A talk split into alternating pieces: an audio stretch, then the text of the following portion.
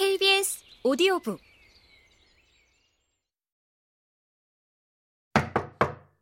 영감님, 접니다.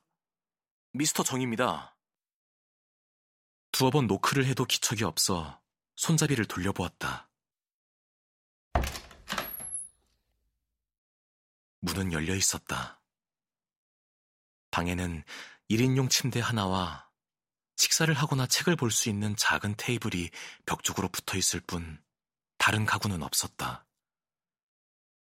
나는 선뜻 방으로 발을 내딛지 못하고 다시 한번 노인을 불렀다. 역시 아무런 기척이 없었다.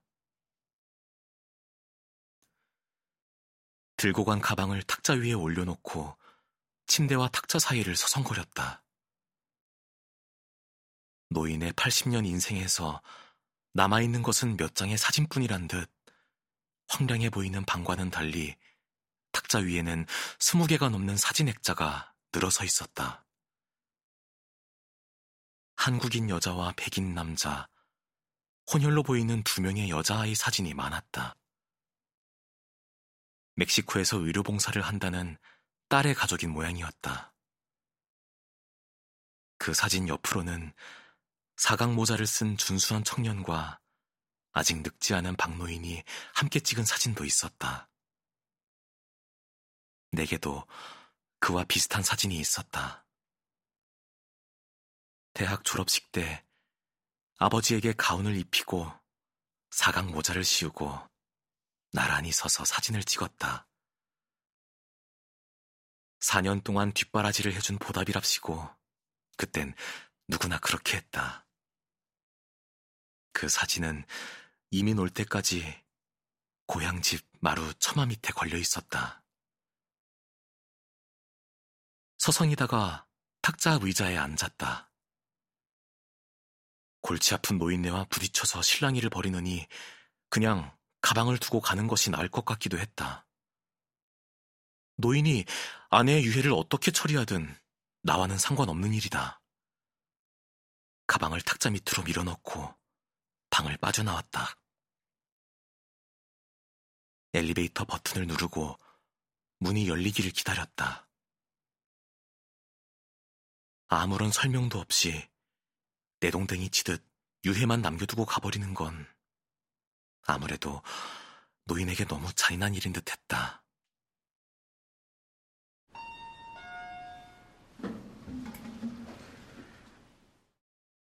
엘리베이터 문이 열렸지만 나는 노인의 방을 향해 돌아섰다. 마냥 방에서 기다릴 것이 아니라 노인을 찾아봐야겠다는 생각이 든 것은 그러고도 30분쯤 더 지난 후였다. 날이 어스레해졌다. 나는 가방을 들고 아래층 휴게실로 내려갔다. 입구 쪽에서는 한 무리의 서양 노인들이 합주를 하고 있었다. 머리를 덜덜 떨면서 피아노를 치고 있는 할머니. 휠체어에 앉아 바이올린을 켜는 할아버지. 가쁜 숨을 몰아쉬며 색소폰과 하모니카를 부는 늙은이들.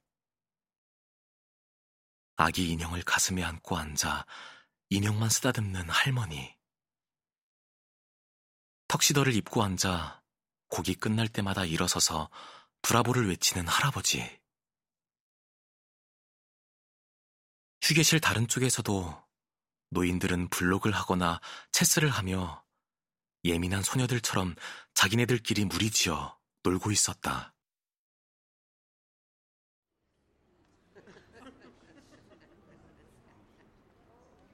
창가 쪽 테이블에서 카드놀이를 하고 있는 한국 노인들을 찾았다. 거기에 박노인이 있었다. 안녕하세요. 나는 박노인의 어깨에 부드럽게 손을 얹으며 노인들에게 고개를 숙여 인사를 했다. 아이고, 박영감 아들인가 봐. 아이, 미국에 산다는 아들이 왔는가 보네. 영감하고 똑 닮았네 그려. 귀가 몹시 어두워 보이는 할머니가 손뼉을 치며 조아라 했다. 박노인은 나를 보자 아무 말 없이 자리에서 일어나 먼저 앞장을 섰다. 나는 구부정하게 구분 등에 갈고리 같은 손으로 카드를 든 노인들에게 명함을 한 장씩 돌리고 박노인을 뒤따랐다. 영감님, 이건 도저히 제가 못 가지고 있겠어요. 집에 둘 수도 없고 사무실에 둘 수도 없고.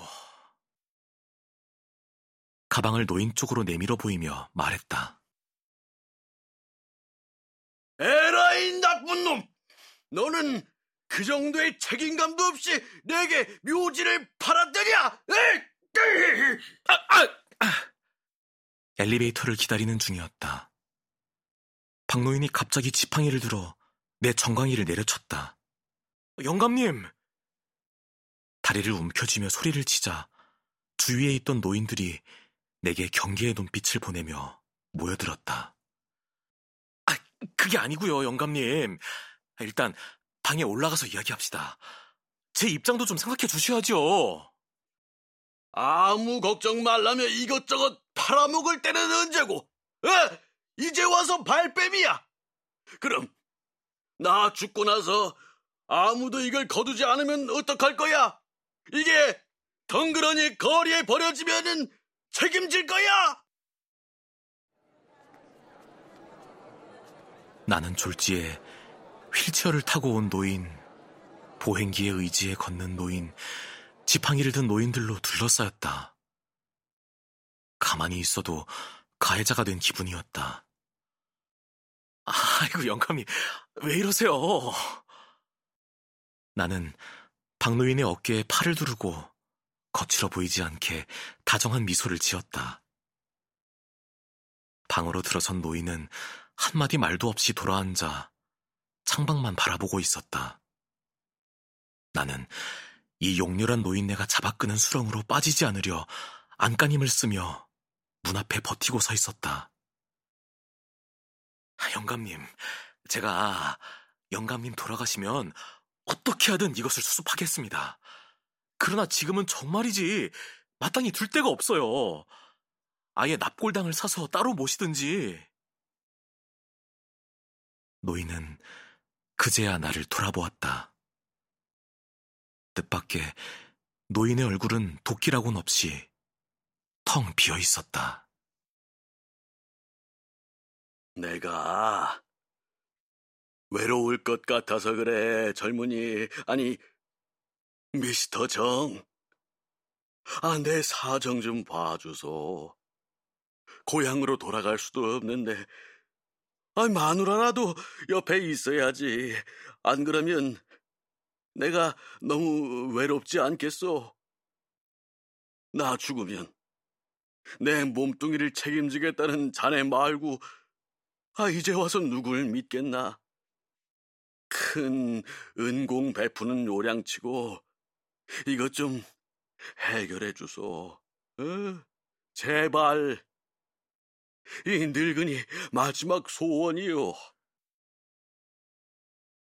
노인은 방법을 바꿨는지 아예 읍소를 하고 나섰다.